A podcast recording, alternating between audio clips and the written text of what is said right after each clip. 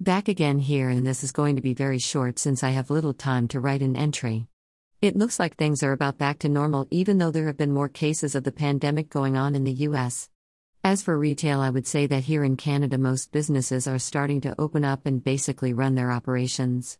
I cannot say the same for some gyms though, since they are still struggling with regards to getting money from the government. In fact, I read an article about a woman that owned a yoga studio who said was struggling with making money due to the COVID 19 virus. Hopefully, she is able to get back on her feet, but I would say that she isn't going to be around for long. I think that is what most gyms, especially yoga studios, have to contend with these days while the pandemic continues to cause problems. They have to deal with the lack of attendance of their students, yoga teachers, that is.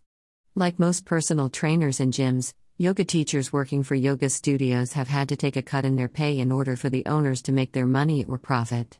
So I have to say that in retail, most gym owners have been struggling financially. But all is not lost with regards to the fitness industry because with more people deciding to work out from their homes, sales of exercise equipment have increased. Peloton and Nautilus Incorporated doing pretty well with the sales of their equipment, which has caused their stock prices to go up.